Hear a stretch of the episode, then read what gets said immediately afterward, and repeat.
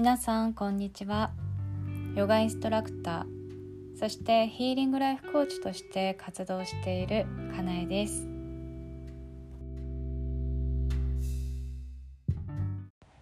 はい。今日はセルフラブセルフケアとあとわがままってどう違うんだろうっていうことを時々質問されるのでそれについてちょっとお話ししたいと思います。えー、セルフラブっていうとこう自分を愛するっていう風にあのー、訳されるのでなんかすごく日本人の私たちからすると余計なんかすごいわがままに聞こえたりとかなんか自分勝手なように聞こえる方ももしかしたらねあの結構いらっしゃるんかなっていうふうに思うんですね。でセルフラブっていうのはあの私の中のイメージでは幼い時にどうやって愛を知るかって思った時にこう例えば一つ自分がね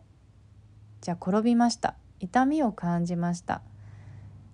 でち特に幼い頃だとねそれをじゃあ一人で我慢するかって決してそうじゃなくってすぐに泣いて誰かのところへ駆け寄ってもしかしたらお父さんやお母さんのところに行く子供がね多いかもしれないけれども、まあ、両親がいない人であればあの自分をね見守ってくれている人誰か大人だったりお友達でもいいですよね。幼い頃っていうのは特にこう一人じゃなくて誰かのところに駆け寄ってあの痛かったんだってことをあの受け取ってもらったり共感してもらったりして癒していきますよね。でそれをですね大人になるにつれてこう自分でやっていくっていうイメージなんですね。で自分の中で何かこう出来事が起きた時に悲しいとか苦しいとか嫌だなとかいろんな感情がそこで起こると思うんですけどその時にこうまずその起きている感情っていうのを自分が自分の母親になったような気持ちで抱いてあげるんですね。あそっかそう感じてるんだって。でそういうふうに自分が自分の中で起きる感情とか自分の中で起きる思考だったりとかその自分の中で起きる自然を自分がそのまんま認めてあげるってことはうん何て言うのかな外側に何か認めてもらうっていうのをのこう認めてもらうまあ認めてもらいたいと思うのは人間の自然なこと自然な起きるこうエゴなんですけどなんかどうにかこうにか認めてもらわなければ自分には価値がないんだとかなんかそこにエネルギーを注がなくなると思うんですね。自分が日々日々そうやって自分の感情だったり自分の中に起こっていることをこう認めているってことは誰かに認めてもらわなくてもいいとまでは言わないけれど別にそこまで強くなんかこう認めてもらうことに躍起にならないっていうことですね。例えばこう分かりやすく言うと SNS の世界だとあれは本当に自己表現だと思うのでそのどういうふうに自己表現しているかどういうふうにっていうのはその人の在り方ですよね。どんな在り方で自分を表現しているかそれってみんな違うと思うんですね。でよくこう承認欲求っていう言葉はね聞いたことあると思うんですけどもこう自分を認めてもらいたいあの素敵だねって言ってもらいたい可愛いって言ってもらいたいとかなんかそういうふうに相手に何かしてもらいたいっていうその認めてもらいたい欲求からやってる方って今多いと思うんですね。でそれが起こるのも別に自然なことだしけれどもいつまでたっても満たされないっていうのは事実ですよね。それがすごく幸せで楽しいうちであればもちろんそれでもいいと思うけれどももしその在り方で表現をしているのであればきっと苦しいと思うんですね。なぜなら自分が自分をし自分自身がねに何て言うのかな幸せになるための権利っていうのは自分が握ってないですよね。相手に全部そのパワーというか権利を全部渡してるから相手が言ってくれて初めて自分が幸せになる。でもセルフラブとかセルフケアってそうではなくってその権利を自分に与えているっていうことなんですね。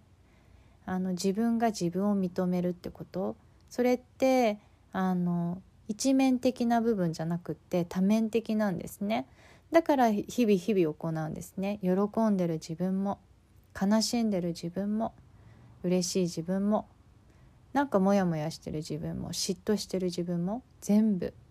それを別に受け入れるっていうとすごく難しく感じるかもしれないけどそうだよねってこう小さい時に転んで痛かったねっていうのと同じでそうだよねみたいな感じで自分をハグしてあげる。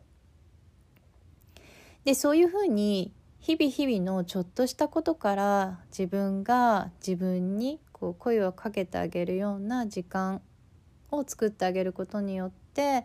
あの例えばそういうふうにこう外側に表現する時もこう自分がそういう人って自分が自分を認めてるのでこう認めてもらいたいからやってるわけじゃないんですね。もちろん結果として認めてもらうことで嬉しいとか幸せっていうのはもちろんあってそれは結果なのでただそれが全てじゃない？自分が自分を表現することっていうのがまず自分が認めているありきでやってるのとそうでないのっていうのは全く違ってくると思うんですね。でやっぱり結局自分が認め満たされてないと非常にこう枯渇した状態だと誰かからやっぱり認めてもらうことでエネルギーをもらう。自分の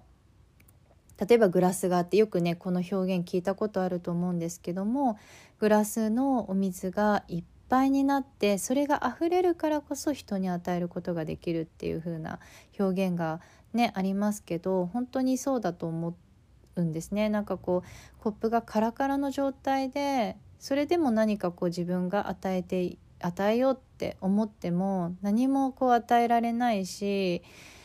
たとえ与えたとしても自分がカラカラだから返してもらいたいみたいなこう気持ちがね起きてしまったりする場合もあるんじゃないかなっていうふうに思ってでそう思った時に自分を満たすことがわがままかって言ったら決してそうではないと思うんですね。その時だけこう切り取りで見るともしかしたらそうに思うようなこともあると思うんですけどもやっぱりこう全体を見た時に広い視野であのこうねいろんな角度から見た時に自分を満たすってことはあの決してねこうわがままではなくって結果として誰かをこう幸せにする力っていうのを身につけていくんじゃないかなっていうふうに思ったりしています。でそういうふうにこうこれってねわがままなんじゃないかなっていうふうに躊躇している人とかがいたならばあのぜひねあの決してそんなことはなくってまずこう自分が自分に声をかけてあげたりとかうん相手にこうねないのに無理にこうカラッカラになるところまでね相手にこう引き渡すとかではなくってあの自分っていうのをまず大切にしてあげて自分の満たしたところからこう相手にねこう与えていけるようなことをしてあげるとなんかどっちも幸せなんじゃないかなっていうふうに思うんですね。うん、まあちょっとそれもねあの何て言うのかななかなか最初っていうのは難しいと思うんですけどもだからこそあの手と手を取り合ってあのそういうふうにこう先に苦しんでたけど今はすごく自分がね心が楽なんだよっていう方たくさんいると思うのでそういう人にこうヘルプしてもらいながらですねこうやっていくとすごくいいんじゃないかなっていうふうにあの感じています。はい今日はこんな感じで、えー、セルフラブとわがままの違いについて簡単にお話しさせていただきました。えー、自分のねこう感情っていうのを見ていくっていうことは起きた出来事を何て言うのかなその起きた出来事に対して何かこう感情が湧くってことはその出来事に対して自分の中にこう受け取った何かがあって自分の中にビリーフ信念があってその信念を通して感情っていうのは起きてるので改めて自分が何に喜びを感じ何に苦しみを感じ何を恥じているのかっていうのをこう一つ一つこう扉を開いていく作業だと思うんですね。でそれっていうのは全部が全部ただ楽しいことじゃなくってむしろまあ人それそれぞれだと思うんですけど私にとっては苦しいこともたくさんあってでも人が成長する時成熟する時っていうのは体もそうですよね成長痛があるように必ず痛みを伴うんですね。もちろんその痛みの度合いっていうのも人によって違うので怖がる必要はもちろんないんだけれどもでもそういうことをやっていくってことがやっぱりこ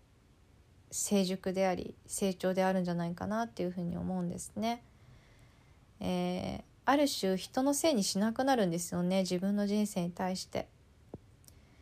うんなんかすごく言い方重く聞こえるかもしれないけどやっぱ自分の人生に対してのある程度こう責任っていうとちょっと重いのかな。うん、でもそれでもやっぱりこう自分の人生の手綱しっかり握ってこう自動運転じゃなくてただ自分が経験したことにやっぱ人ってこう記憶に全部結びつけて感情って起こってるのでそうじゃなくってこう今この瞬間っていうのはそのまま見れるようになるっていうのはすごくパワフルなんですね。起きた出来事何かこう相手にね全て自分の幸せとか喜びっていうのが外側次第じゃなくて自分次第に変わっていくっていうのはすごくパワフルであの本当にねこう自分の人生とか世界がこう見え方が変わってくるようなあの大きな気づきにもなると思うんですね。なので是非そのセルフラブとかセルフケアとかっていうのはその言葉にあんまり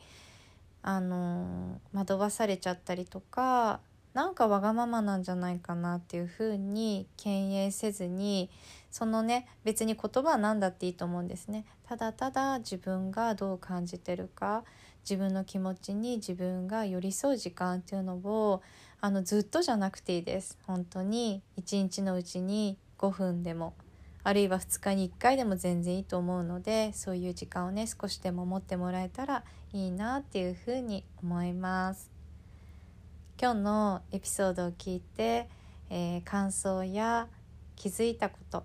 またはご意見などありましたらコメントやインスタグラムの DM からメッセージをいただければと思います本日も最後まで聞いてくださってありがとうございました